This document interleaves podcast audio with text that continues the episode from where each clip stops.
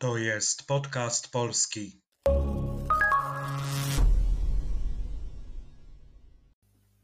Cześć, witam w najnowszym odcinku podcastu polskiego.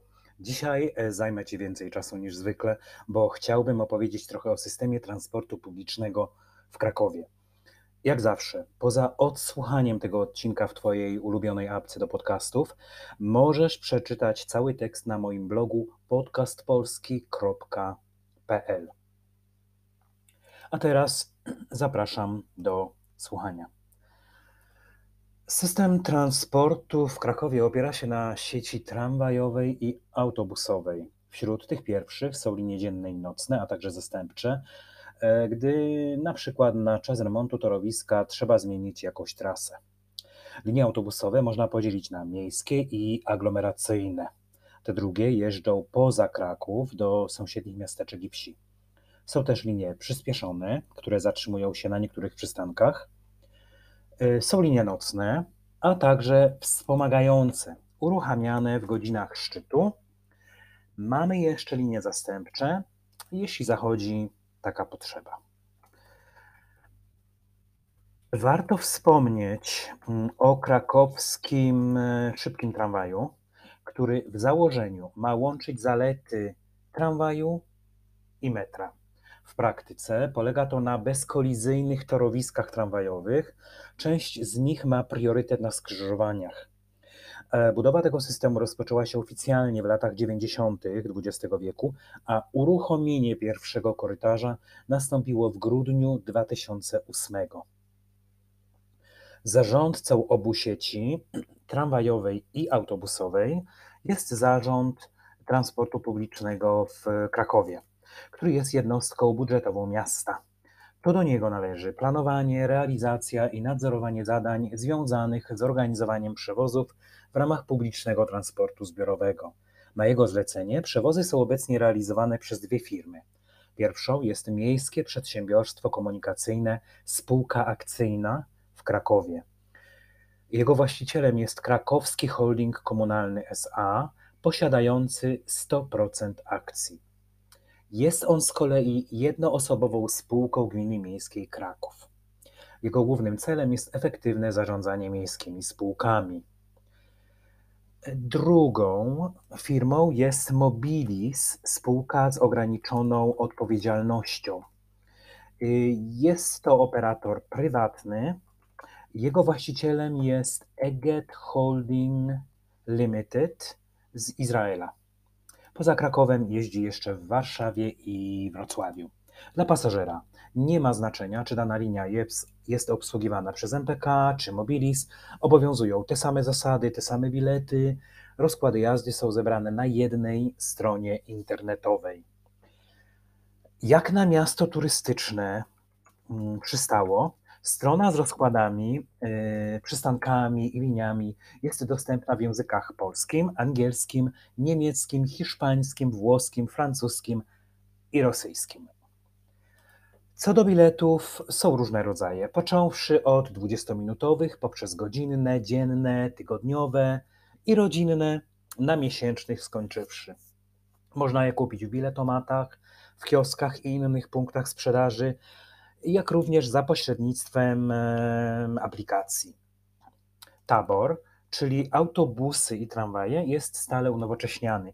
Po mieście jeżdżą niskopodłogowe autobusy, które spełniają najwyższe wymogi w zakresie emisji spalin Euro 6.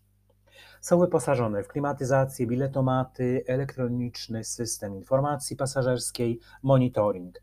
Coraz więcej jest pojazdów elektrycznych i hybrydowych.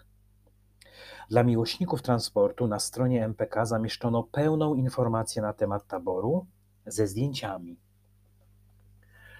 W listopadzie 2021 roku rozpoczęła się zmiana nazw około 80 przystanków.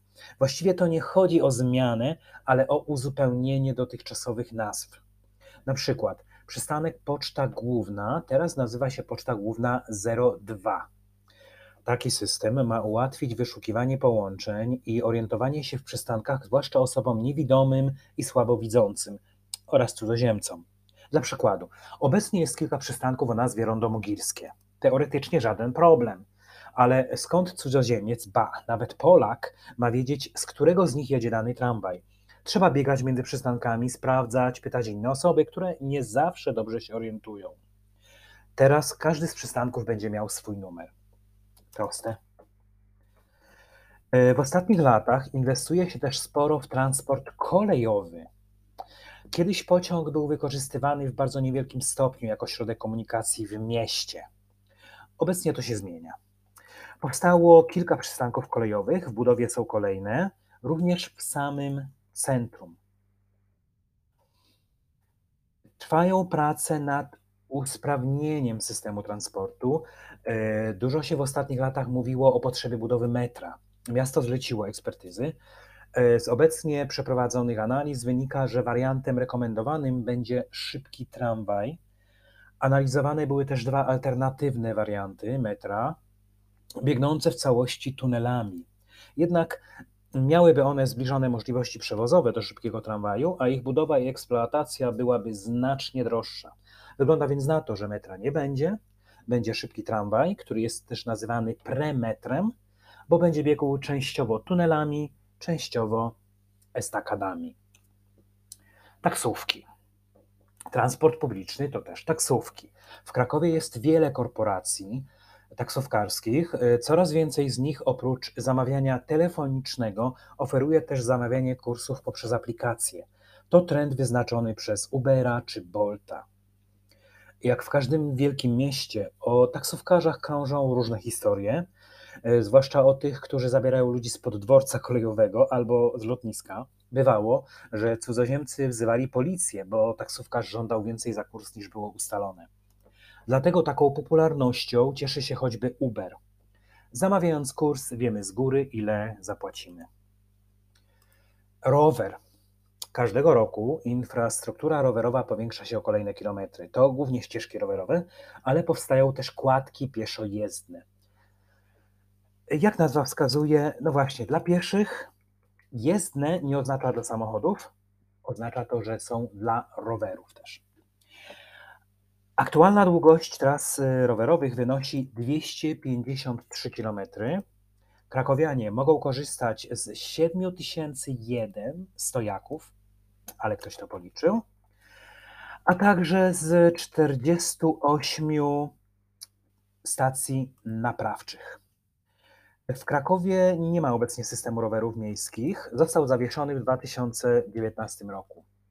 Na razie nie wiadomo, czy i w jakim kształcie e, wróci. Teraz parę słów o korkach. Jak w każdym dużym mieście, tak i w Krakowie, powszechnym zjawiskiem są korki. W 2019 roku zarejestrowanych było ponad 525 tysięcy samochodów osobowych czyli na 1000 mieszkańców przypadało 685 samochodów. To więcej niż w Berlinie czy Wiedniu. W 2019 roku w Berlinie na 1000 mieszkańców przypadały 324 pojazdy, a w Wiedniu 372. Na dodatek do Krakowa wjeżdża codziennie prawie 250 tysięcy pojazdów. Urzędnicy przekonują, że e, wzorem innych europejskich metropolii od kilku lat Kraków próbuje organizować system komunikacji tak, żeby uwzględniał potrzeby pasażerów transportu zbiorowego, kierowców samochodów, rowerzystów i pieszych. Z mojego punktu widzenia jako kierowcy mogę, mogę jednak powiedzieć, że to raczej utrudnianie życia zmotoryzowanym. Powiedzmy sobie szczerze, o to przecież chodzi. Jeśli władze miasta chcą zmniejszyć ruch samochodowy w centrum, to jak inaczej skłonić ludzi, żeby nie poruszali się swoimi samochodami? Utrudnić im życie. Po pierwsze, zmniejsza się liczba miejsc parkingowych i rosną opłaty za parkowanie. Jeśli ktoś przyjedzie do centrum, to musi się nieźle natrudzić, a raczej nakręcić kierownicą, żeby znaleźć miejsce do zaparkowania. Z powodu cen nie zostawi samochodu na wiele godzin, bo zapłaciłby fortunę. W mieście wyznaczono trzy strefy ograniczonego ruchu i parkowania, i strefy te y, systematycznie się powiększają. Zmniejsza się też liczba miejsc, do których można wjechać. Są strefy, do których mogą wjechać tylko mieszkańcy, pracownicy uprawnionych firm i służb i taksówki.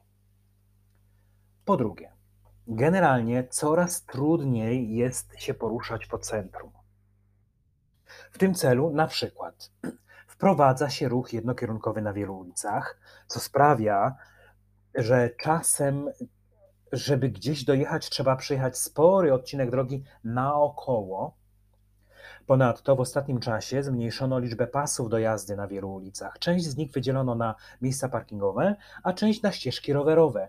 To powoduje oczywiście jeszcze więcej korków i ma sprawić, mm, że ktoś zastanowi się dwa razy, nim wsiądzie w samochód. Po trzecie, władze miasta przekonują, że starają się coraz lepiej organizować transport publiczny. Trzeba uczciwie powiedzieć, że to się w jakimś stopniu udaje. Ale, jak zwykle, jest jakieś ale. Ta reorganizacja trwa od paru lat i kosztuje, a to powoduje, że ceny biletów rosną. Właśnie na ceny pasażerowie narzekają najbardziej. W dużym skrócie, w ostatnich latach skrócono wiele tras, zwłaszcza autobusowych. Pasażerowie mają się częściej przesiadać. Taki system krótszych tras, za to z autobusami, które częściej kursują, ma być podobno bardziej efektywny. Ale to spowodowało, że czas dojazdu na dłuższych trasach się wydłużył. E, na przykład ja kiedyś mogłem dojechać e, jednym autobusem spod domu do dworca kolejowego. Zajmowało to niecałe 20 minut. Teraz wsiadam w autobus, przejeżdżam kilka przystanków i muszę przesiąść się na tramwaj. Czasem oznacza to kilka minut przerwy w podróży. W efekcie dojazd na przykład do dworca zajmuje więcej czasu niż przedtem. Na dodatek płacę więcej, bo nie zdążę w 20 minut, muszę więc kupić bilet godzinny zamiast 20-minutowego. No, czyli płacę więcej.